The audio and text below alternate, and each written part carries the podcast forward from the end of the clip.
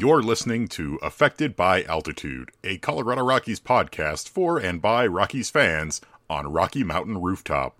Thank you for joining us as we discuss all things baseball and Colorado Rockies.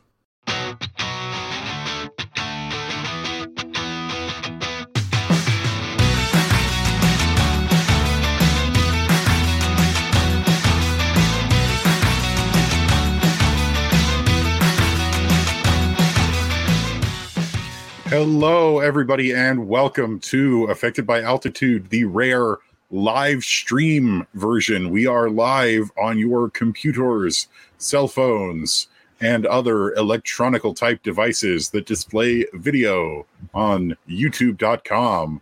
Uh, Affected by Altitude, the Colorado Rockies show on Rocky Mountain Rooftop, proud part of Fans First Sports Network. It's uh, me, Evan Lang, with Skyler Timmons, and we're here to discuss the 2023 Major League Baseball trade deadline. Woo! Do you think anybody's watching on their Samsung smart refrigerator? I'm sure there's at least one person. I was looking at our metrics the other day, and I'm sure it's probably from like VPNs and stuff like that. But it was like, here's where all your viewers are from. Oh, you have you have like 10 viewers in Germany and a couple in the United Kingdom and one in Thailand and one in New Zealand. And I'm like, hmm. okay. There we go. It works. Uh, I also put up a little pennant above me to try and combat the glare that comes off my closet door. See, I have to find a way to combat the glare that comes off my just blindingly white face in that sure i just spent you know two days over the weekend in the sun the entire day and yet i just i gained no color whatsoever. Hmm yeah so it works. But for those of us uh, for those of you who are here now for those of us who are joining us we're just going to do a little bit of live show here. We are talking about the colorado rockies at the trade deadline. Uh, the deadline officially passed about one hour ago 4 p.m. Mountain Time. And the Rockies were actually, you know, active participants at the deadline, something that, you know, as we talked about on the show that went up uh, yesterday morning, we really haven't seen them do in in quite some time. Probably not since 2015 with the uh, with the Troy Tulowitzki trade.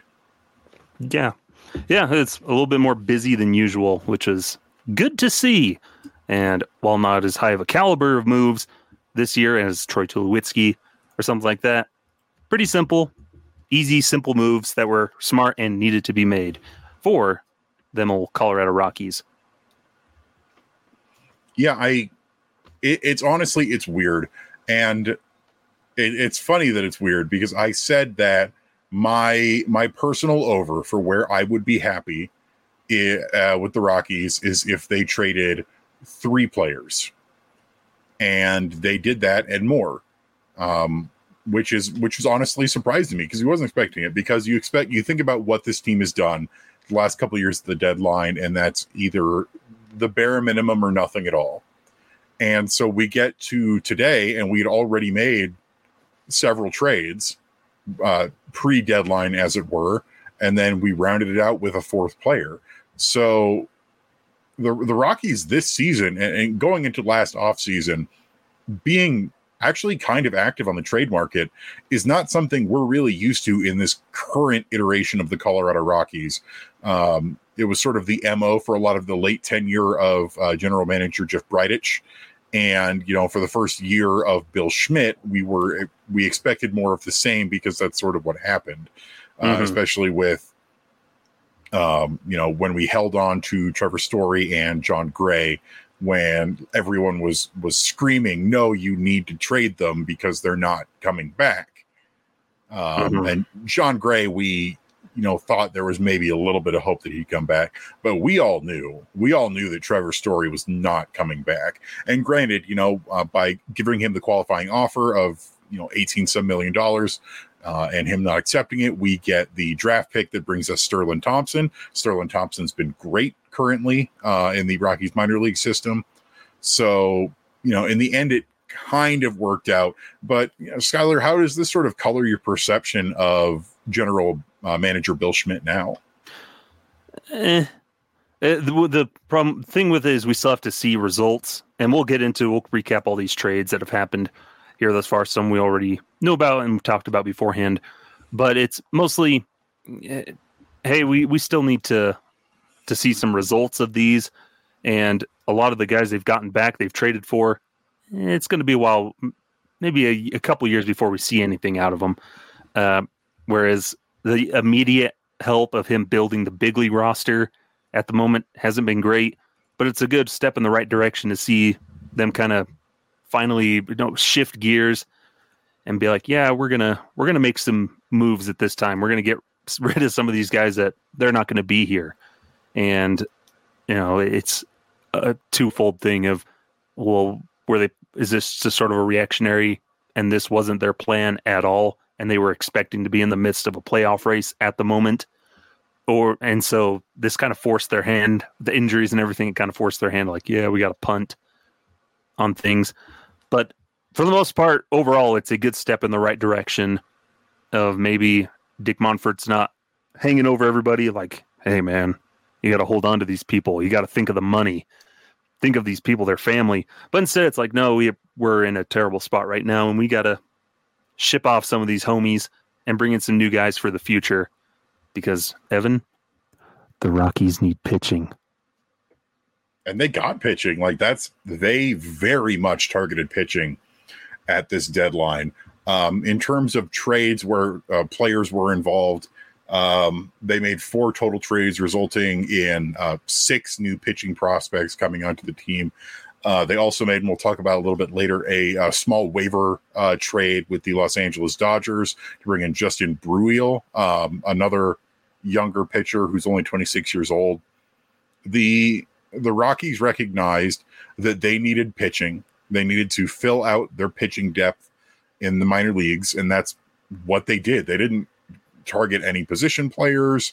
They just went straight for the pitching. And we have, you know, the one trade that they made for a position player so far this season was when we brought in uh, Nolan Jones in the Juan Brito trade back last uh, last winter, and you know Bill Schmidt said that the focus had to be on pitching, and and that is what they indeed focused on. So they've brought in now a bunch of different pitchers, um, six total, two of which are were not ranked with their previous organization, but the other four were, um, which is really really interesting to see because it doesn't mean that we are just getting, you know, scrap parts or whatever is necessarily available. It's a mix of guys the Rockies have scouted and thought they were high on, and guys whom their previous organizations were high on as well.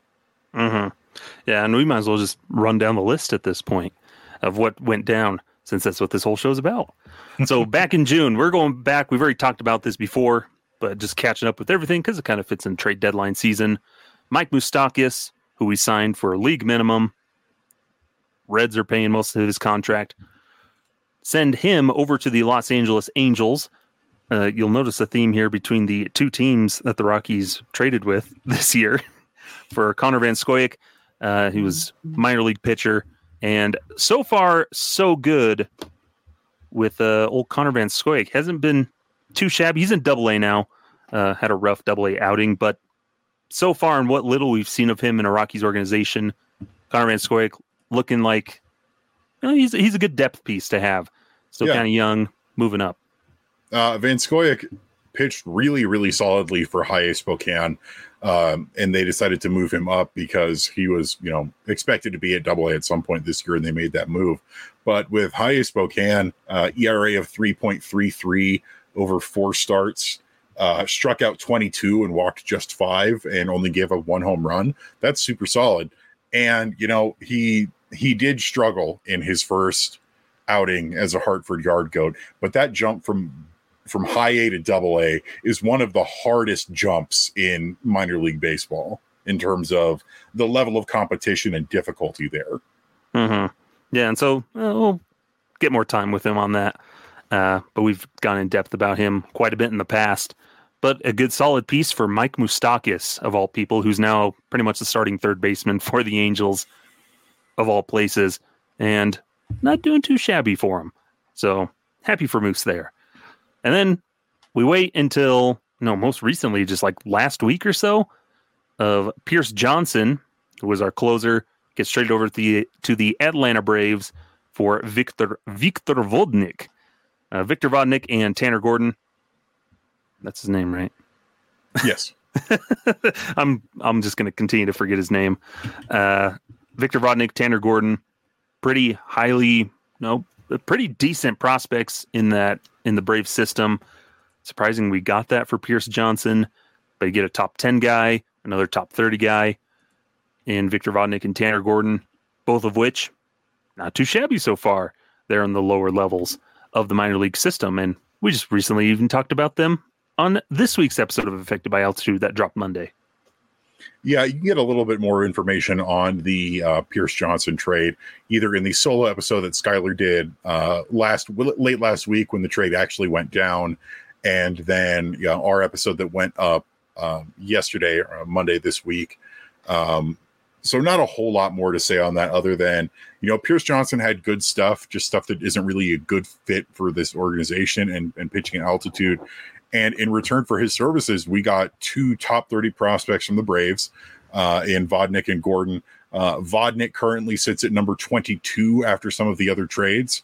Um, I believe he was sitting at as high as like 19 or 18 um, before some of these other trades came through. And then Tanner Gordon is currently unranked in our system. That doesn't mean that he's not a good prospect. However, it just means that you know our system is actually pretty deep right now, all things considered, that he's just not a top 30 on there. Mm-hmm. Um, so Pierce Johnson in exchange, in exchange for uh, two guys who are both, both going to start in double A Hartford in Vodnik and Gordon. Um, Vodnik being a reliever and Gordon being a starter. Yeah, not too shabby. All right. Now we get into the stuff we haven't talked about yet, Evan, uh, because the Rockies like to do stuff right after we record episodes it's a running gag, especially now that we've stopped. We're not recording on Sundays usually now, so they decide to do stuff when we don't record. Uh, but another trade with the Angels, and this was probably the big one. This is the big one of the whole trade deadline. Is sending CJ Cron and Randal Grichuk plus a little two million dollars in cheddar cheese over to the Angels for uh, Jake Madden and Mason Albright, a couple of minor league pitcher prospects uh, again, kind of same thing with Pierce Johnson. One was the top 10, the other one's like in the top 30 uh, in Jake Mann and Mason Albright. But this was a huge trade. Seemed really surprising that they got packaged together and sent over to the Angels late after, what was it, on Sunday? Um, Saturday or Sunday? Yeah, it was Sunday. It was, was it Sunday. Night? Yeah, it was Sunday yeah. night, and it, it really was a, a surprise because but it, it, makes sense. We we for we both said that the angels made sense as a destination for for both Grichuk and Cron and it really worked out especially because they've had a lot of injuries uh recently. I believe uh, jared walsh who took a um took a pitch to the face and has some facial fractures taylor ward taylor ward jared walsh is the one that the angels traded to the phillies uh, he got dfa'd and now he's in the minors Interesting. I did not know that. um, yeah, so Taylor Ward gets hit in the face with a pitch. Um, and now so all of a sudden they have a, a pressing need for a first baseman. Yeah. And CJ Cron just happens to fit that build. Combine that with Randal Grichuk because you always need good outfield help and a good uh, good hitter like Grichuk. And um, I really like this trade. We've seen a lot of on social media of the tired old oh the rockies are trading away all their best players but it's so important to recognize and I, have had i had to talk with mm-hmm. multiple people about this today how important it is to realize that this is exactly what the rockies needed to do you have two guys on expiring contracts they will likely not be back next year and it's very unlikely that they'd be given the qo because if you give them that qo they're probably going to take it because it would represent some of the most money they've made in their careers. Mm-hmm. In exchange, you get prospects, pitching prospects that while they're not an immediate value, they are a future value to the team. And these are these are good prospects too. We'll talk about them in a second. And then in addition, I I saw some people who were upset that the Rockies sent you know the the the cash considerations, the two million dollars to the Angels, because I know that was that was a sore spot for the Nolan Arenado trade.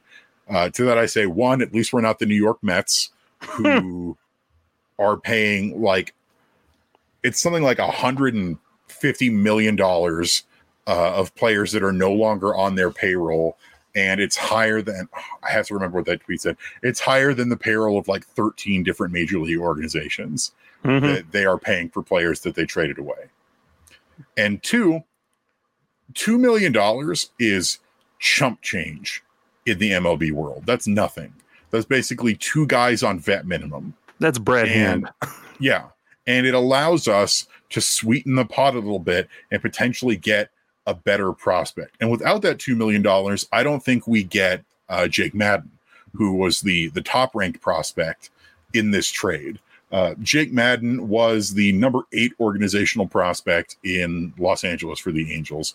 Uh, he's sitting. Let's see where he's at right now in our list. They put him at number 20 coming over to our list. I like Jake Madden a lot.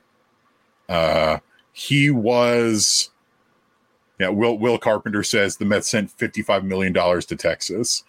Like it's insane how much money the Mets have paid, and I get it that it, you know Papa Cohen has the money to burn on that, but what a what a year it's been for for the Mets. My goodness. Um, I really, really, I've been going through and I've been talking with some Angels fans of like um, talking about more major league ready or closer, like double A, triple A uh, players that we could get. And the person I was talking to was like, uh, no, I don't want to send anybody uh, higher than high A. And I'm like, well, all right. What about Jake Madden? And Jake Madden ended up being part of this trade, which is really funny to me. Uh, The big thing about Madden is he's a he's a big guy with a big fastball. He's a six foot six and has a 60 grade fastball that can regularly reach 98 miles per hour. hmm Yeah, it, that's and that's been a theme we've talked about before. Just the Rockies' approach to pitching now. Uh, they've kind of been slowly trying to stockpile guys that can throw a little bit of gas. You know, they can fire that stinky cheese up in the zone and blow up past guys, which something they haven't done. They've been trying to replicate, re- reincarnate Aaron Cook for the past ten years, or something like that. And so it's been a lot of, you know, a lot of these guys are strike throwers. There's some good velocity on a lot of guys. Maybe they need to wrangle in some of that control so they stop walking as many. But there's a lot of promise and upside with you know guys like Jake Madden, who they're working with. Mason Albright was another one where yeah, he's having you know some issues here and there, and they've worked with him to adjust some mechanics. And no, the Angels worked with him to adjust some mechanics, and he's still zipping in there. Not as hard as you know Madden, but he's still nice and it some nice delivery and some nice potential there. No, to be a solid starter or you know, guys that can fit in long relief, something like that. It's good to just see them. We've like we talked about in like weeks past. They're just not trying to cookie cutter everybody, but now trying to diversify, diversify that portfolio, which is isn't that something about like business and stocks, stonks? Dick Monfort loves business. Yeah, He knows business. Uh, but Mason Albright, the other pitcher in the Grichuk Cron trade, is uh, is a lefty who was ranked uh, number 28 in the Angels organization. He moves up to number 21 for us here in the Rockies organization, and you know his fastball is not quite as as good as um, as Jake Madden's, but then he's got the the other arsenal of pitch. He's got a 50 grade curveball, a 50 grade cutter, a 50 grade changeup, and he's got a little bit better command overall than Madden. Um, Madden, ha- Madden, on the other hand, then has a, 50 grade slider. So there are two very different pitchers.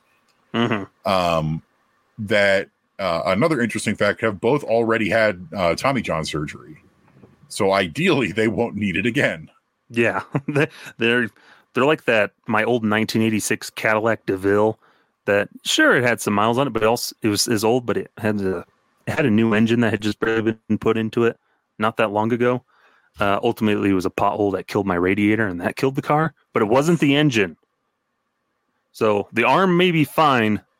It might be something else, but we won't think about that. Yeah, knock on wood. Don't that. drive over potholes. but on the other hand, here, Evan, just uh, shifting it back to CJ Cron and uh, and Randal Grichuk, how cool it is for them to go back to the organizations that they were originally drafted by and uh, to see them immediately contribute there on Monday. Uh, Randal Grichuk made his Angels debut after 14 years. He finally made his Angels debut with the Angels. Hits a home run. CJ Cron had an RBI single. Really helped the the the Angels win that game on Monday. And so just really cool to see them you know, immediately have an impact. Makes you feel good like, yeah, they had value in some way, shape, or form. And hey, they get to chase down a playoff spot with Shohei Ohtani, the best player on the planet right now. Yeah, it's watching. I I, I was a little conflicted because it is sad to see him go. I both really liked uh, Randal Grichuk and CJ Cron, um, but to watch them immediately make a difference with an Angels team that's that's hunting for the playoffs with Shohei Ohtani is is really cool because that's it's just not an opportunity that you're going to get here right now. This team is not a playoff chasing team. And that that ties back into what I was mentioning earlier is that you trade CJ and you trade Randal Grichuk because their contracts are expiring because this this season is already lost that the extra wins that they could get us by staying on this team for however long it would be for the rest of the season or whatever uh-huh. really don't matter in the grand scheme of things because this season isn't going to end in the playoffs for the Rockies, and everybody knows that. Yeah, yeah, and I do find it hilarious that the uh, Angels now have the trifecta. Oh, there you go. The Angels drafted Grichuk and Trout with back-to-back picks in 2009. Yeah, I believe I forgot was, about that. It was Grichuk like 24th overall, and then Trout 25th overall. It's cool stuff. Uh, very different career paths. But I do find it funny that the Angels now have the trifecta of former first baseman, corner infielders for the Rockies in Mike Moustakas, CJ Cron, and then they've got old Beer League Murphy hanging out in Salt Lake. Yeah, so, and um, Joel mentions uh, Cron was drafted by the White Sox, but he also came up in the Angels organization. Um, mm-hmm. Played with uh, Orem. He played with the Salt Lake Bees. Um, and he made his big league debut with the Angels. So it's cool that he's back there uh, as a as a key contributor. And I I hope they I hope the Angels do make the playoffs. That'd be very cool, not only for the Angels yeah. and their fans, but for for Moose and for Gritch and for CJ. Yeah, yeah. Cron was in the first round in 2011 by the Angels at a Univer- University of Utah. So cool stuff. Good for them, and I'm sure they're excited to be back there. But anyways, uh, quick quick correction: he was drafted by the White Sox first, but did not sign, and then was drafted by the Angels. Yeah, fun stuff. And then we come to the day of the deadline here, Evan. Uh, August first. This is when the dust settled. They were not as busy as we maybe hoped they would, and we'll talk about that in a second. But first, going back with the Braves, old reliable, good old Rock, old reliable, predictable Bart always chooses Rock. Goes back to Brad Hand. Send him over to the Braves for Alec Bar- Barger? Barger? Burger? We'll learn how to say these guys' names. Uh, but right handed reliever, currently down in double A. Uh, he's enjoying a good season here in double A. It's kind of been rough here, but uh, was like an outfielder also in college. But he's a reliever full time now and enjoying one of his best seasons this year with down in Double A with Mississippi, and uh, a, sol- a nice solid pick. He's not gonna he's not a high end prospect, dazzle us, but for Brad Hand and a lot of the the bill that was to come due with Brad Hand with his option becoming a mutual option now with the Braves since he was traded. That's worth seven million with a five hundred dollar or five hundred dollar five hundred dollar buyout would be amazing. A five hundred k buyout and the Braves must be footing that bill, so they'll eat that. Wasn't owed a lot this season because he was just on that two million dollar contract overall, but a solid reliever who wasn't in their top thirty or anything, but a nice solid reliever for Brad Hand, who we got way more out of than we probably thought of in performance this season. Definitely, and and I think a big thing that um, hampered the any sort of a Brad Hand trade was that mutual option for next year because it it's a hefty option, Mhm. and I think that a, a lot of teams probably weren't willing to bite on that. Um, or willing to part with a uh, a higher ranked or ranked at all prospect in order to make that trade. But the Braves are capable of footing the bill; they have the money for it. And Alec Barger is not not at all a bad return. Uh, 25 years old, was drafted in the 17th round by the Braves out of North Carolina State, and uh, like you said, having a having a decent overall year in Double A with the Braves with uh, with Double A Mississippi ERA of 3.29 in 30 appearances. He's he's a reliever through and through. Uh, 38 and one third innings, 21 uh, walks to 48 strikeouts. So he could definitely get that uh, get that walk rate down. But he's got a, a K through nine in his last three seasons of 11 or higher. Uh, and this year currently sitting at 11.3. So he's got good strikeout stuff. And that's definitely something the Rockies have been uh, hopefully intentionally focusing on is a lot of the guys they're picking up have good strikeout potential Mhm. of no more of this oh we're the rockies so we have to get sinker ballers and pitch low in the zone for ground ball contact we need guys that can pound the zone and get strikeouts while also being able to get ground balls.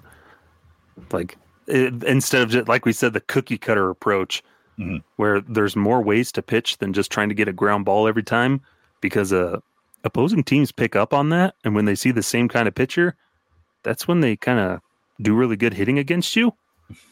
So you get to see that, and or he'll no double A he might be big league ready. Know, he's on that kind of older end. Some of these guys are around that 26, 27 range. Um, they're just a step away from being in the big leagues, uh, especially when you're getting guys in double A, tri- uh, obviously triple A. They can be immediate contributors, you know, within 2024 or even 2025. Um, I also agree. Just get the best pitchers possible there, Will. We do the best we can. definitely i i like the trade overall and i'm you know brad brad hand was one of the guys where um you know he he needed to needed to uh get moved on from. Um like most of the other guys and, and we'll talk about this later is the majority of the guys that we traded are guys that were not going to be back next year. And and they were brought in uh in on low risk contracts and then moved for uh, moved for good returns. And Brad Hand uh, is now continues to be a great answer for Immaculate Grid and has played for every organization in the National League East. There we go. He's right behind old Dick Mountain himself, who's now with the Padres. Which that's a that's a strange trade. They the Padres didn't do a lot this deadline, but they still made some moves that make me make you think they're going to try and make a final push to get to the postseason, but it's an uphill battle for them. Yeah, and we'll get into that maybe a little later here. Uh, but yeah, Brand Hand, Alec Barger, last one. Uh, we did a little interdivisional trade here with sending some cash over to the Dodgers for that left-handed pitcher. This is like right after Brad Hand. I was in the just finishing up the Brad Hand article when this news popped of Justin Bruihl from the Dodgers for some cash. Uh, left-handed reliever, just in his third big league season. He spent parts of the previous two years, debuted in 2021. Pretty cool story for him. He was an amateur free agent, signed with the Dodgers in 2017, debuted in 2021, and pretty solid lefty. Kind of fits into that Brent Suter. Deborah, he's not well, high 80s, oh, 88 or so, but he's got a good control of his pitch mix, good movement on everything. Uh, he's been tough on lefties, especially this season. And it was just a matter of, oh, with the Dodgers organization, they acquired Lance Lynn and Joe Kelly, needed to make room on the roster. And so he gets DFA'd along with uh, another guy. And so Rockies might as well dip into that Dodgers Dodgers system and pull out a guy and see what you can get for him. Exactly. Get out of And you know, you you can't let the the fact that he was designated for assignment fool you into thinking that he is a bad pitcher because granted relatively small sample size in his career he's got uh, 65 total appearances out of the bullpen, uh, and uh, 65 total appearances, uh, 63 of which are out of the bullpen, and two starts, surprisingly, uh, for about 66 and two thirds total innings. Uh, career ERA of 3.65, uh, uh, 43 strikeouts. That's really, really not bad at all. And this year as well, having a pretty overall solid season 20 appearances out of the Dodgers bullpen for an ERA of 4 4.07, uh, 19 strikeouts in 24 and a third innings. Uh, positive, worth positive war out of the the Dodgers bullpen. He really is just a casualty of the the Dodgers were adding some higher quality arms and they had to clear the roster space. And so the Rockies make that DFA waiver trade for him. And I think that's going to be a really solid uh, move. Uh, we're probably going to see him in the near future. Mhm. Uh, relatively speaking, he he is a a big league level, you know, soft tossing lefty reliever. He's not going to stay in AAA for super long. I assume that there's just some other stuff that needs to get sorted out in terms of how this roster is how this roster is built right now. Mhm. But you know, he had a really solid minor league career as well. Uh, in his entire minor league career, ERA of 3.49. Not too shabby. No, not at all. Yeah, and he, another lefty, which seems to be the Rockies' Achilles' heel, is they just don't really have a lot of lefties readily available, especially reliever lefties. There's been like Lucas Gilbreath, but his arm had to get fixed, and then it was just Brad Hand and Brent Suter this year because Austin Gomber's our starter.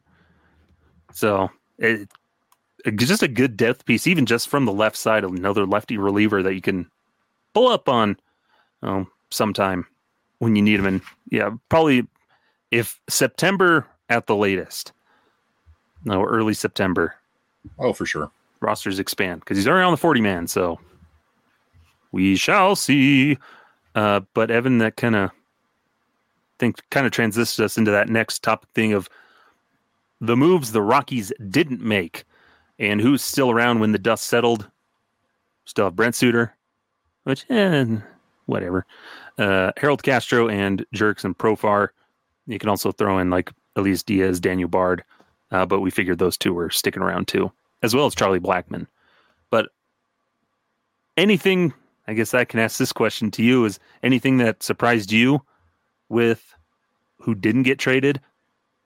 Not really. I was sort of holding out hope that we would move um move really any of those guys, but I knew that they would all sort of be long shots. Uh Brent Suter is here on not particularly a lot of money and has sort of uh bought into the Rockies system.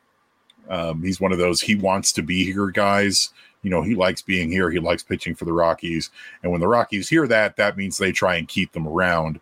Mhm. Um, so I'm not surprised at all. My guess is that they're going to try and extend Suter at some point uh, down the line and not let him, you know, walk at the end of the season or anything like that. Not a surprise for me, though. I was definitely holding out that maybe they would do it.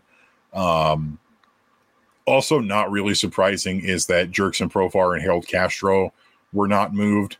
Um, they don't represent a ton of value, but I was hoping that a team would take a flyer on them because I'm sorry, but post deadline, there is, and we'll talk about this a little more in a little bit.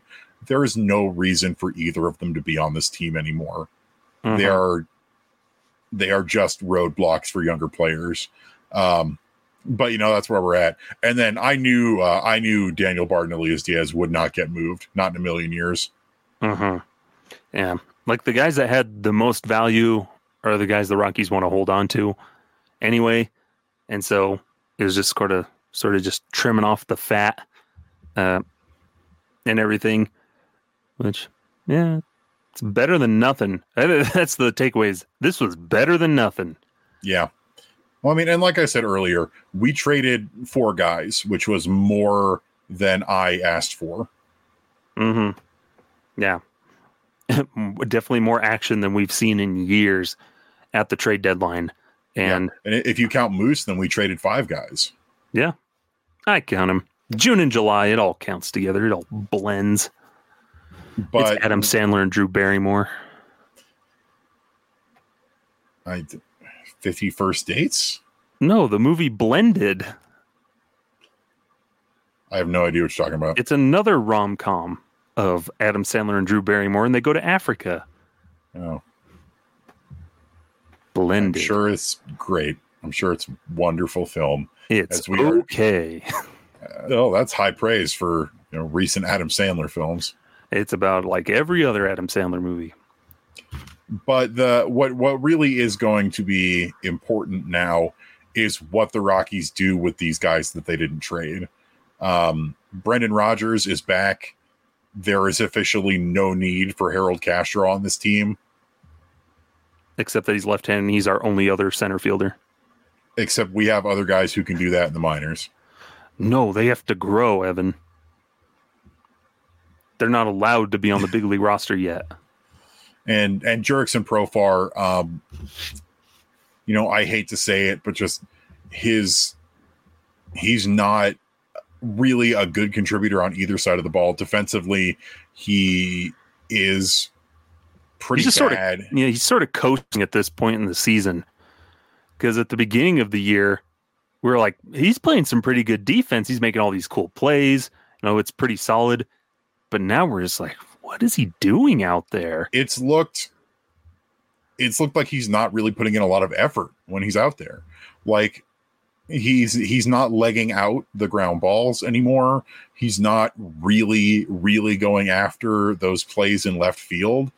And, you know, by metrics, by DRS, he's one of the worst left fielders in the league. He's Mhm. one of the worst fielders in the league by uh, outs above average. He's he's just not been been good, and we're at the point where I don't see a reason for him to still be here. And he's starting tonight's game, and I don't know why, because because he's getting paid too. but at this point the Rockies just need to eat the money. Mhm. and you know you designate him for assignment and you get those younger guys back in there especially with guys like you know sean bouchard is rehabbing in the arizona Com- complex league and could be back at some point this season. You have uh, outfielders in the minors like cole tucker and jimmy Herron, who are both um who are both um both i think ready for a big league shot. Uh will mentions oh look the the off the field things that we've heard about profar showing up for like the sixth time is um yeah it's it's frustrating and it's you you look at you know there was a reason why profar hadn't been signed that late into spring training and then Mhm. we went and we overpaid for him Uh-huh. Yeah, and there's like he's it's not like he's a huge waste of space. It's like he's contributed some stuff. He'll get his hits and stuff, but it's stuff like it's nothing mind blowing. We're like, yeah, we could just have Nolan Jones and Michael Toglia out there. You know, something like that. We could have Cole Tucker up on the big league roster and you know, giving him a shot to find himself a contract somewhere else after the season type of thing. But what if here's a conspiracy theory of hope. What if he tanked his own value because he likes being in Colorado with Hensley Mullins, and now he's just going to pop off for the rest of the season? i mean if he pops off for the rest of the season then great but overall it's fairly meaningless because he's not going to be here next year No, he's going to find his way to get back on the roster. if He's going to be like Hensley. Don't let me leave. I've got nowhere else to go. if Jurickson Profar is on the roster next year, we are in big trouble. Know, and any and all praise that I have given Bill Schmidt this episode will go out the window. no, he's a good clubhouse guy. I'm sure he is. He's a So are- grinder. so are a lot of other guys on this team, and a lot of guys. Cole Tucker is wildly popular down with his teammates down in Albuquerque, yes, and he probably has a personality. and I think he's far more deserving right now of the playing time. Please don't let him be our next Drew Butera. I agree. Unless No, Austin catch. Wynns is our new Drew Butera.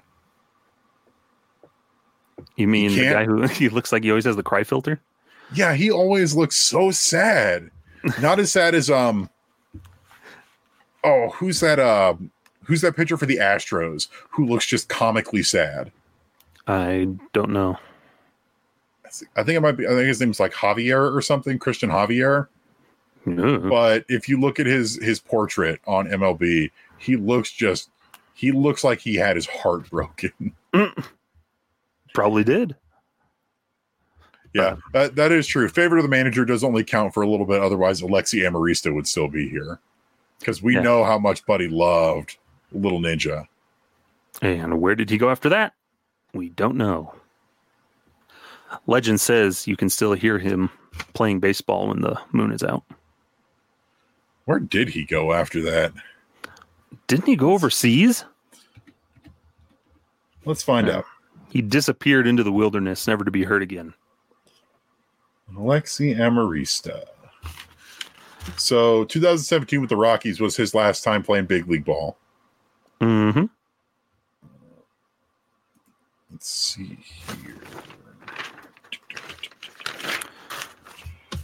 But but overall, while you're looking that up, uh, the hope is now it's kind of like what kind of happened with Jose Iglesias last year, where he just sort of like sees that playing time diminish more and more. Partly whether it was an injury and they're just keeping him out longer because of that injury, or they see the playing time start to diminish because yeah, we got to see these younger guys get more action, get their reps. Nolan Jones, Michael Toglia, Lars Montero. No, those three guys are going to be playing more, getting the bulk of of things, and Charlie Blackmon's going to be back. We assume, if his hand hasn't fallen off. Uh, all, all those kinds of things.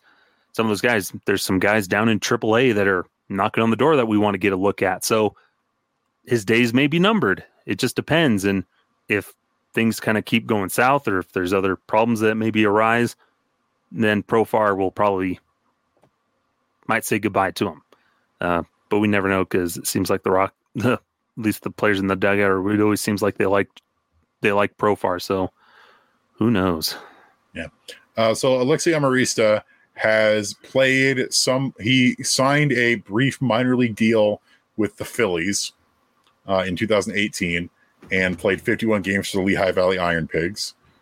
Um, he's played a bunch of Atlantic. He's played a decent amount of ball in the Atlantic Independent League with the New Britain Bees and the Gastonia Honey Hunters.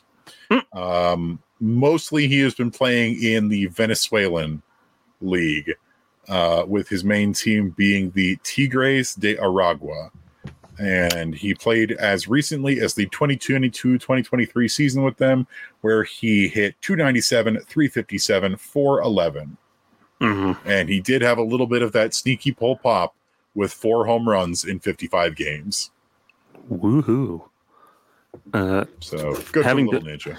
having done every Rocky ever, it's alarming of how many guys just like randomly saw their careers end with the Rockies and just went on to do nothing anywhere else.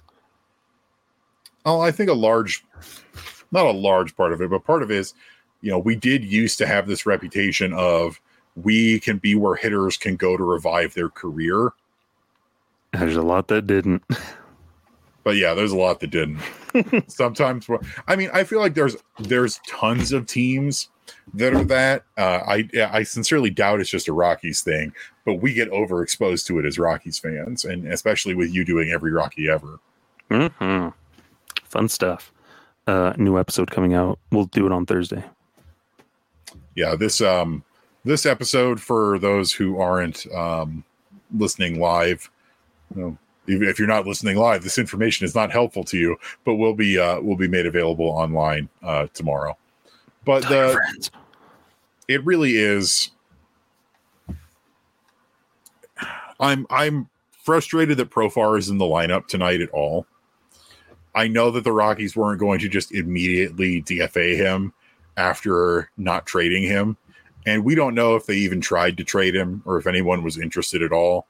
But at some point profar's got to go. Yeah, he'll. My prediction, he'd play out August, and then if things are getting even worse, you know, and he's doing not contributing much, then yeah, or it could be one of those things is September's getting closer, um, and we're not going anywhere. You can kind of DFA him, and then he can go sign on, see if he can sign on somewhere with a contender. You know, Yeah. kind of like Jose Iglesias did a few years ago when he was out there with the Angels and stuff. Yeah, So- and it's the same for for Castro. Um, Harold Castro is going to become more and more redundant with Brendan Rodgers back, like I mentioned, but also Coco Montes has been promoted to the active roster again, and Alan Trejo is still on the roster. There's only so many utility guys that you can have right now, Mhm. and when one of them is 31 32 years old you know it should be an obvious choice who the odd man out is Yeah. But unfortunately, sometimes it's not that obvious for some of the decision makers. But oh well. Uh, overall, what would you grade this uh, deadline? i would give it a solid b Yeah, that's about could have done at. more probably should have done more but did way more than expected and did a good job with what they did Yeah, I'll give them that B minus B. Not too shabby. And it's like if oh, if none of these guys really pan out, uh, hopefully you hit on at least one of them in some way. You know, even some of those higher ranked prospects, if you can hit on them. Mhm. But even if you miss on most of them, you didn't give up that much to bring them in and take a flyer on these guys yeah you at Um, least it's not- tried it's not like the Nolan Arenado trade where Troy Tulowitzki, where you look at the returns, or like Ubaldo Jimenez, that trade, and you look at the returns, you're like, what in the world did we get? nothing Oh. basically Nothing. And, and that's the way the Arenado trade is has kind of been pretty much overall where you've like, we haven't gotten anything out of this. yeah So Uh, minus austin gomber who's been much improved recently yeah, but we need a, a full season of this from austin gomber yeah. versus a couple months of it We're like, yeah. And it's like none of these guys are like a Hall of Famer guy on a Hall of Fame track that you traded away and got a bunch of prospects back. The aged veterans, and you got a bunch of good, uh, good little prospects that you can test out, experiment with, see if you can figure them out. If they contribute, that's great. But I'm not going to feel super bad if, you know, if they don't pan out. It's like, ah, well, we tried. As Bill Schmidt said, we tried. we tried yeah. Skylar, who would you say your favorite uh favorite guy that we got back in this would be? Um, no, I just I like that trade for Jake Madden and Mason Albright. Seems like a, a good little combo there. The guys that are they're starting and everything. I like I like some good starting pitching depth. Yeah. and that's good what the Rockies righty, need. good righty lefty one two combo with Yeah, uh both solid fastballs and a good variety of breaking stuff. yeah. It's like, would it be nice to have gotten in any of these trades like a guy that's in AAA, like on the cusp, ready to contribute in the roster or the starting rotation fairly soon? Yeah. But again, what we're working with probably wouldn't be able, it'd be tough to get that. And Yeah. For example, um, one of the guys on my list was uh, right-handed pitcher Jack Kochanowicz, uh, who's currently in Double A right now. Uh, other or uh, Mason Erla, right-handed pitcher with Triple A. But because those guys are so close to big league ready, and the Angels are trying to push contention in order to keep Shohei Ohtani, I'm not surprised that the Angels didn't let them go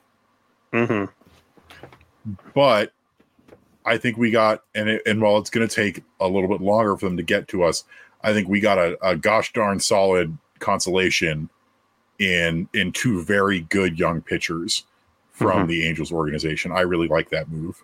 Yeah, in total, we Um, traded three guys and got three pitching prospects. Not too shabby to the Angels. Angels and Braves are only trading friends. Yeah, that's a little that that is weird that we made no moves with any other teams minus the um minus paying the Dodgers so we could have one of their guys. which and and I'll I will also say I like that move a lot. Um, I think Justin Bruihl is it can, is or can be a major league quality pitcher, and to pick him up basically as a cash payment waiver claim, that works just fine for me. You always Mhm. need more pitching with this organization, and they got more pitching. Mm-hmm. Uh, someone wanted to ask here Evan, before we close the thing out. We got about like ten minutes or so. We can go as long as we want here when we're live. Uh, and this homies in the comments, you can sound off too of what's been your uh, the most surprising trade that you've seen up to this deadline around baseball in general. Because uh, there's been a lot of crazy moves. We briefly you know, touched on the Mets. Cardinals have been sellers. Uh, Padres and Angels are going for it. Marlins are doing stuff. D backs and Giants are basically everybody in the NL West is going for it, except the Rockies. Which is the right move. Let me yeah. say that right now. The Rockies should not have tried to go for it. the that would have been okay. The only thing that would have made me more mad than not doing anything is if inexplicably the Rockies tried to be buyers. Mm-hmm. And we got one here. Ohtani staying with the Angels. Sure, I, like everybody else, we uh, he seemed like surefire to get traded, but uh, it's understandable why the Angels would hold on to him. Yeah, that's but, that's super high on my list of surprises. Is that the Angels decided to be buyers mm-hmm. and and really go for a playoff push, and I think it's because of the fact that I know Art, Art, Arte Moreno said he did not want to be the owner that traded away one of the best players of all time. Uh, mm-hmm. was one of his motivations earlier in the year. Mm-hmm. But then the Angels went on a nice little win streak um, right before the deadline. And I think they had the realization of we can get a couple things out of this. We can do a playoff push. We can make Shohei Ohtani happy and then potentially be able to keep Shohei Ohtani. Mm-hmm. Yeah, those are that was a huge one for me too. And like, hey, if they can go for it, like they might as well try to prove it, and then in the hopes of try to re-sign them. Like, hey, look, look, we tried this season. We're all in. We want to try and win, and everything. And uh, so, good luck to them. Yeah, definitely. Uh, Angels fans deserve it, especially after all the ups and downs that they've had. Yeah. Uh, Will says uh, the Rangers getting Scherzer and a boatload of cash to cover him. Uh, I I was curious if the Rangers were going to go for a big name pitcher. I wasn't expecting Scherzer, and I wasn't expecting the Mets to pay a ton. uh, the big the big name in that trade for the Rangers in terms of prospect is second baseman shortstop Luis Angel Acuna, who is the younger brother of um, of Acuna Jr. in uh, with the Braves. Uh, and you know that's a bummer to lose him, but the Rangers organization has a really good second baseman and a really good shortstop signed long term right now in Marcus Semien and um, Corey Seager. And they're fairly deep at middle infield in terms of prospects as well. So he is a guy that you could part with. And maybe mm-hmm. they'll regret it later down the line, but the Rangers are showing that they are going all in. Yeah, and good for them. Uh, I'm not going to be mad about a lot of teams that are you know on the fringe going for it. I just think it's better for baseball, and I always hate when one team immediately just retools their entire roster with two months to go. Uh, but the guys that can do it, and they get Scherzer and Lowell Mets, who have blown all that money that, on those two big pitchers, and now they're both gone. Poor, poor fan base. Like they thought things were going to be so much different with Cohen, and here they traded this year Tommy Pham, Justin Verlander, Mark Canha, David Robinson, Max Scherzer, and Eduardo Escobar. All good players. All and gone. some other relievers and stuff just around the league. And poor Mets. But yeah, that Scherzer going to the Rangers. Good for the Rangers who have a ton of pitching now. Though they got Jordan Montgomery too from the Cardinals.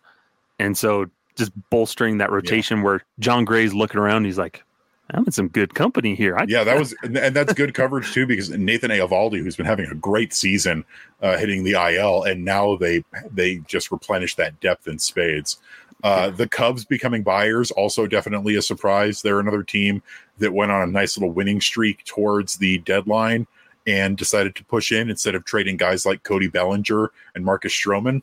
That mm-hmm. was a big surprise, but I'm sure Cubs fans are definitely happy that they're trying to make a go of it, especially when that um that division that NL Central is totally up for grabs with yeah. the the Brewers being kind of meh and the um The, Rangers or Reds have cooled off. Pirates are the Pirates.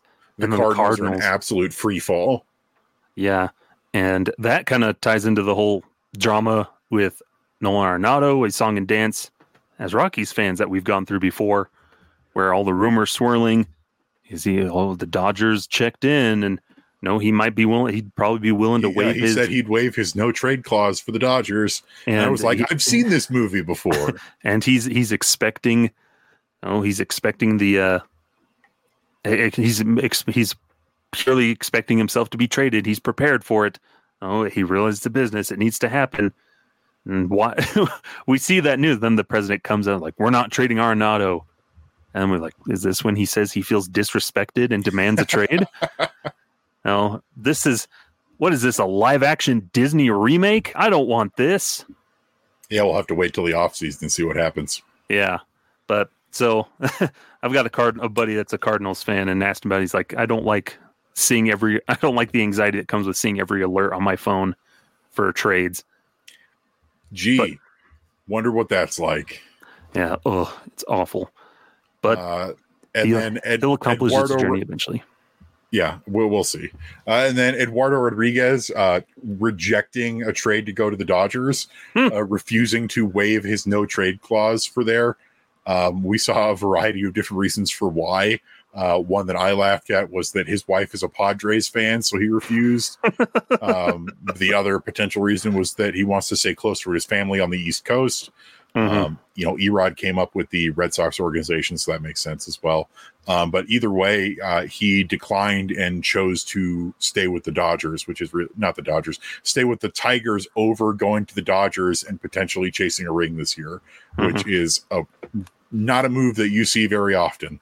yeah, to stick with the Tigers when you could have been traded. Uh, but good for him. Uh, because there's a, uh, I like that with you know, Max Scherzer's wife was pretty active on Twitter and you know, you know people that there's there's more humanity behind a lot of these moves too. These are people they have their own reasons. Getting traded is tough for them. Uh, some of them, but then all the logistics of having to move and all that stuff you know, can be really tough. Not only on the players, but they have their families as well. They have kids who've been settled there. They expect to be there long term for a couple years. Then all of a sudden, whoa, we're moving. Yeah. Um, crazy stuff. A lot of time they don't have to say it. Uh, is there anybody that you felt didn't do enough or could have done more uh, at this deadline to help them in their playoff pushes? The Yankees. The Yankees were one of the last teams uh, to be involved in the in the deadline really at all. They really only made one trade um, that I can't even remember what it was right now because it wasn't a particularly interesting one. I wonder Um, what that's like. and yeah, I, I know, right? And they're a team where they are below 500 in August for the first time since like 1992 or something like that. Uh, and they're in last and and also in last place in the division for the first time in like 20 years as well. Oh, it's. Uh, Uh, so they QMMT deserve it. good, but that's because he is a filthy Boston Red Sox fan. Hey, uh, the Yankees, they really don't deserve any like pity for them. Yeah, that's the shame dot gif. Uh, perfect. It's exactly how I feel like, oh, the poor Met or the poor Yankees. This is the same song and dance we hear from the Yankees and one little thing goes wrong, they're just losing their minds, collapsing because they're just not I don't know, don't know how to cope with failure or something. I mean, Whereas it's it's like we saw fans with, are dead inside to it. it's like what we saw with Patriots fans when they, you know, started not being as good after Tom Brady left. Of you have done nothing but win for so long that you don't know how to handle failure. Let this be a learning experience. Welcome to how the rest of the league feels most of the time. Hmm. Uh, I will say, it, I wish the Orioles had been able to do more. They got Yeah. Jack Flaherty, but it, I think that's a great move for them. I do. mhm. but it just feels like there's just one, just still something missing that they could have done. to just boost that. That still ready is still a good roster, young, talented roster. And I can appreciate their kind of sticking to their plan of how they've built up and they're not going to you know immediately ship off their future for these short term, you know, rest of the season. But still feels like there could have been no one guy you could have gotten to improve somewhere else as well. But they were they know what they're to, doing uh, though. They were linked to Verlander for a little bit. Yeah. But overall, I think it works out for the Orioles. My guess Yeah. is that they didn't want to part with some of their bigger prospects um, and risk completely blowing up a rebuild that they have been working on for a Yeah. very long time that is starting to bear fruit, especially guys like Heston Kjerstad and you know even Jackson Holliday are big leaguers as soon as next year. Yeah. And that team is just going to keep getting better with their excellent farm system. And with the way everything else is going there in the American League East, where it's kind of a two pony race for that top division between them and, and Tampa Bay, which making all kinds of random moves. I'd, I'd really never pay attention to what the Rays are doing. I just look at the record and like, oh, they're still winning. Okay. But- And then the What's that? American, I was gonna say the American League Central, it's just like a black hole of stuff happening and everything. Like, who's I don't even know who's in the lead in that division anymore. Is it still the Twins? I yes. So that's the problem with that division, which I wish the Rockies could be in that division. There's like nothing ever happening there. It's like the Bermuda Triangle of baseball. Where like yeah, stuff the- happens, but the current top spot is the Twins at 53 at 54 and 53, followed by the Guardians at 53 and 54. hmm. In the in the bottom of that division is the Royals at 32 and 75, yeah. which oof. Uh, And- do we think the Angels can make a, uh playoff push with all these recent trades? Honestly, yes. I think Yeah. they're not going to win the division. I think that's either going to be That's going Um, to be from Texas. Yeah, it's going to be Texas. The the Rangers and the Astros are in a dead heat for the for the lead in the AL West. Mhm. And unless both of them fall off, I don't think the Angels really have a chance to win that division. However, I do think they have a solid chance of getting in as a wild card. Yes, currently in that wild card. Toronto has the third wild card spot. Then Boston's two and a half behind them, and then the Angels are three games behind Toronto. So those are those are all teams to look out for. Boston really didn't do a whole lot at the deadline. Uh, they picked up uh, Julio Urias. They picked up one of the Ur- Luis Urias from the Brewers, Brewers. Brewers, yeah, Brewers. They didn't really do a whole lot else. Um, they've got Trevor Story coming back very soon. yeah, and they like traded away Kike Hernandez. So yeah, they they they got rid of Kike Hernandez, which honestly works out for them because they didn't need him and he wasn't doing that good.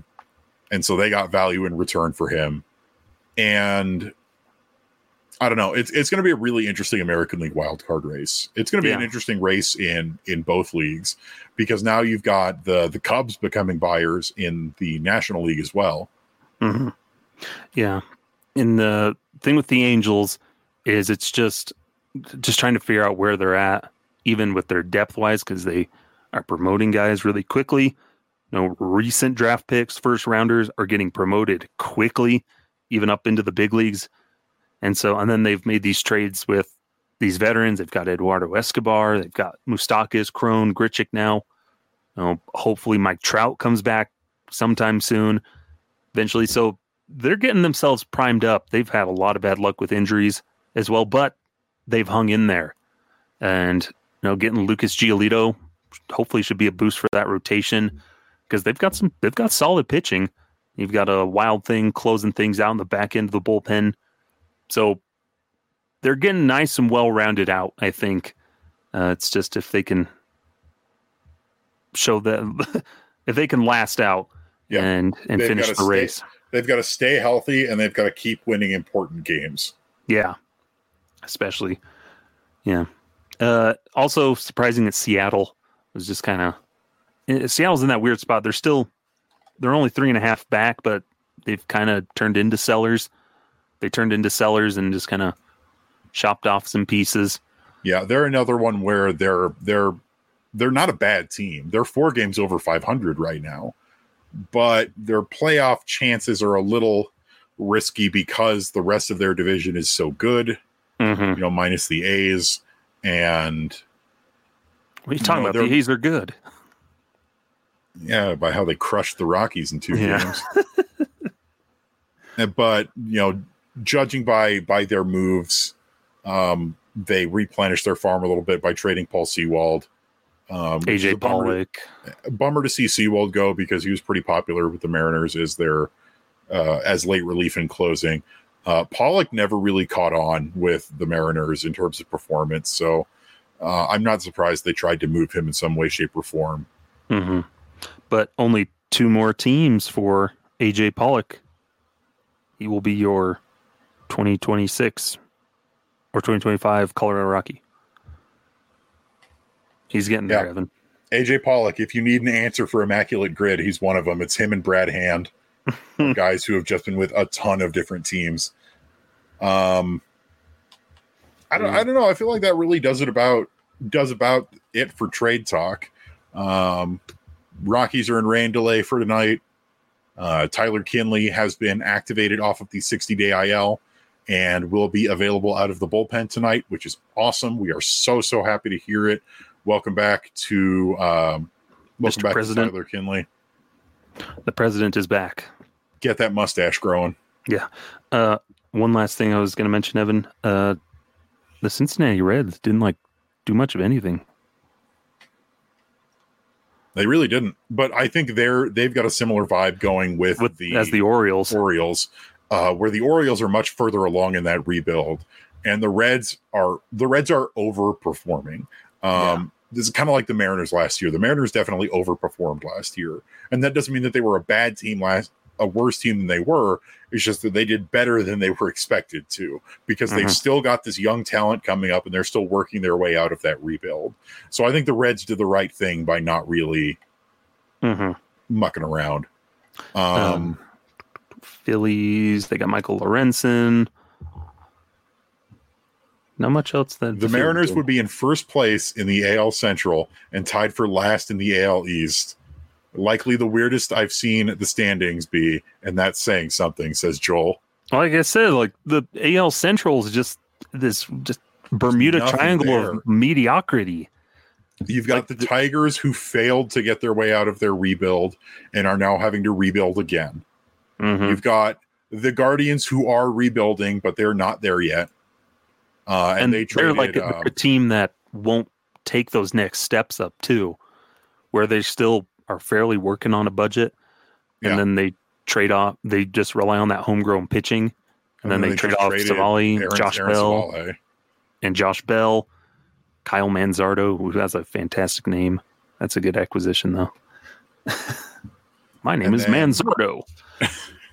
and then the Royals, the Royals, who are a train wreck, and the White Sox, who, you know, if you heard the rant from um, that was on the radio a couple months ago, have just been so mediocre and just failing to deliver on rebuild after rebuild for the last few decades.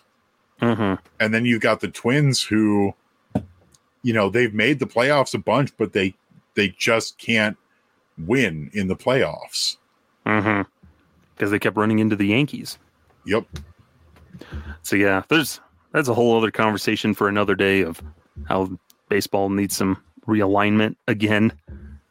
Figure something out because, as you said, the standings with the division winners, where oh you win the Central, you get to go to the playoffs.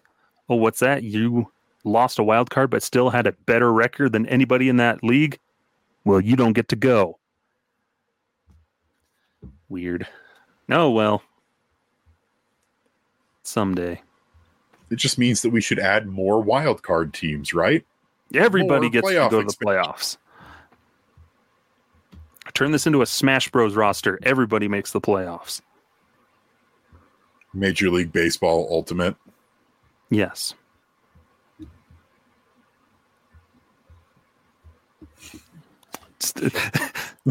we just sat here for an hour, just quietly staring at each other now and see how long people sit here. Uh, but no, yeah, that's pretty much Get that, recaps get that it all. engagement up. Yeah. uh, follow me into the kitchen. I'll start making dinner. And it's nothing but a PB and J sandwich. Uh, no, I, I think that kind of covers it all, Evan. Overall, an interesting deadline. And like Yeah. like I said before, I prefer those deadlines where it's not a whole ton of wheeling. I like that there's more teams going for it, just because I think that's better for baseball in general, as opposed to where it's you know, the same three teams that are buying everybody every year. You know, where it's the Dodgers connected to every single big big uh, trade acquisition, and then they go and get them. And it's nice to see some of these teams that are no one just getting complementary pieces to the rosters they've already built that have got them to that point to be buyers. Mhm. You know, instead of oh, we managed to limp to this point, and then we're just gonna swap out the entire roster for a bunch of big names, the best players in the league, and then shoot for the playoffs. And then because we know the playoffs are a crapshoot, so might as well not mortgage your future for a roll of the dice in the playoffs. Like, yeah, definitely go get those big pieces. If you can't, go get a Max Scherzer or a Justin Verlander. Yeah. especially if the Mets are paying. Uh, but uh, I was happy with this deadline overall. It was not as surprising and wild and crazy as people probably thought it was because Shohei wasn't available. But overall, still pretty solid, sensible moves for a lot of people. I agree, and, and like I like we said, the Rockies did what they needed to do, and that's really that's really what matters here. Is could they have traded more people? Yes. Could they have done more? Of course, but they at least did not even the ba- not even the bare minimum. Like they they traded four guys this deadline, which was more than we could have expected. they're that student has who hasn't shown up to class all semester. Oh, they've turned in some assignments, but when it came down to finals week, they were there and they got that solid B on their final and passed the class with a D plus. Yeah, they made it. They made it to the midterm, and that's what matters. And then uh, answer this question here. I think there will be an 18 playoff at some point. Uh, I think that'll come after expansion, and there's going to need to be a lot of reworking for how the playoffs are are done and aligned. yeah, Um, because with expansion is also probably going to to come some division realignment we in addition hope. to also needing to figure out how things are going to be you know seated and changed for baseball playoffs. Mhm. It'll come. It'll come eventually, but I don't think until after they figure that out. National League North, South, East, West, American League North, South, East, West, Question is though, where would you put the Rockies? Central, whatever it is, Just don't. South. No, uh, uh, uh, Just get us out of the division with the Dodgers. yes. We'll swap with the Braves. The Braves could be in the, A, The in Braves the can NL West. We can go to the NL East, to the NL West. And we'll I go mean, to the Braves have the Braves have won the division more more recently than the Rockies have. Which there's your there's your fun fact for the day. If you didn't know it, the Atlanta Braves have won the National League West. The Colorado Rockies have not. hmm but I think we're going to start wrapping it up here. Uh, thank you all so much for joining us. Um, you know, hopefully in the future we can do a lot more of these live shows. Start get some more people in here as well.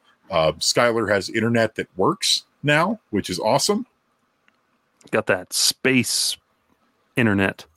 Yeah, he's uh, he's getting beamed up to space, and and you know this is this is content that we love doing, like these kind of reactions and and talking about it. Where you know for for our recorded shows we try and do the same thing of trying to be like you know it, it's very conversational versus trying to have it be scripted and just like well here are the points we want to hit on so let's let's go for it and, and see where the conversation takes us but then you know these these live things are also really fun because we get to interact with you guys as the viewers and listeners and um, it's even more kind of light and breezy than what we normally do so hopefully we'll have more of these in the future in the meantime though skyler where can the folks find you at Oh man, there's too many to name off nowadays. uh, main one's Twitter or X. i'm not calling it x Extreme. They got made to take the sign down. I'm not calling it X. It's like the Kenny Rogers chicken sign in Seinfeld. Uh, it probably fried Elon Musk's brain. But you Oh, can find me over on. It's already been fried. long before that. but you can find me over on Twitter or X uh, for uh that's so stupid at sideline underscore crowd. Uh, you can also find uh, the every Rocky ever at every Rocky ever, just the way it sounds and spelled. You can uh, we'll have a new podcast episode coming out this week. We have Patrick Lyons of DNVR Rockies on the show with us this week. It's a lot. We have a lot of fun. He shares a lot of good, you know, just little fun facts about the guys he wanted to talk about, John Vander Wal and Brian Fuentes. And then find me on threads at silent underscore crowd. And then over at Blue Sky, if you're on there, uh, it's S Timmons, T I M M I N S 13 at Blue Sky to social, all that stuff. dot bsky dot social. They got shortened that up somehow. They really do. We talked about this a little bit at the end of end of the show for yesterday. But all these like centralized social media things, you know, Mastodon and um, and Blue Sky, they really need to figure out just like a simple username system because having to add that part at the end is ridiculous. Stupid. It is stupid. Like I'm 13 that- years old playing Halo on the Xbox. I'm XX Godslayer three two six nine four twenty XX. Uh, but what about you, Evan? Where can the folks find you? Uh, you can find me on Twitter and at Threads at at Evan underscore Lang 27 and on Blue Sky at Evan Lang 27.bsky.social. You can also find us, Rocky Mountain Rooftop, on Twitter. That's at Rocky Mountain Rooftop at R O C K Y M T N Rooftop. Uh, always love to hear from you. You know, both of us are always writing and posting stuff on Purple Row as well. Uh, at Purple Row on Twitter, www.purplerow.com. Uh, also, starting to post more material on the Fans First Sports Network website, which is ffsn.app. Uh, all podcasts get posted there as well. And um, we're working on getting some more written content up there as well, as that site is sort of uh, working its way out the gate in terms of being a thing. Um, hmm Uh, if you ever, ever have any questions that you want to be answered on a podcast or in a mailbag segment, you are welcome to leave them as a comment on the uh, podcast postings for Purple Row or shoot us a message at the Rocky Mountain Rooftop Twitter, and we will do our best to get it in the show. Yeah, and thank you all for tuning in with us and listening to our shenanigans, interacting with us. Uh, we really appreciate it. You don't know how much we appreciate those that are loyal listeners and supporting us in our little shenanigans here. You guys just listened to us talk for an hour and 17 minutes and counting. hmm I can't even get my family to do that. Oh goodness, they either hate themselves or they really like listening to Rockies baseball. But I mean, could be a little of both if you're a Rockies fan. probably I went to two Rockies games this weekend against the Oakland Athletics. One in which we got absolutely curb stomped, and one in which we won two to nothing. So, that's baseball. and I'm and I'm pretty sure I got food poisoning from a fancy ham sandwich. That's the parting message here about this trade deadline. Never trust a fancy ham sandwich. All right, let's close this out. All right, everybody. Thank you so much for tuning in. Have a wonderful night. Farewell. X. We're gonna get banned for throwing up gang signs. Oh, I haven't even started yet.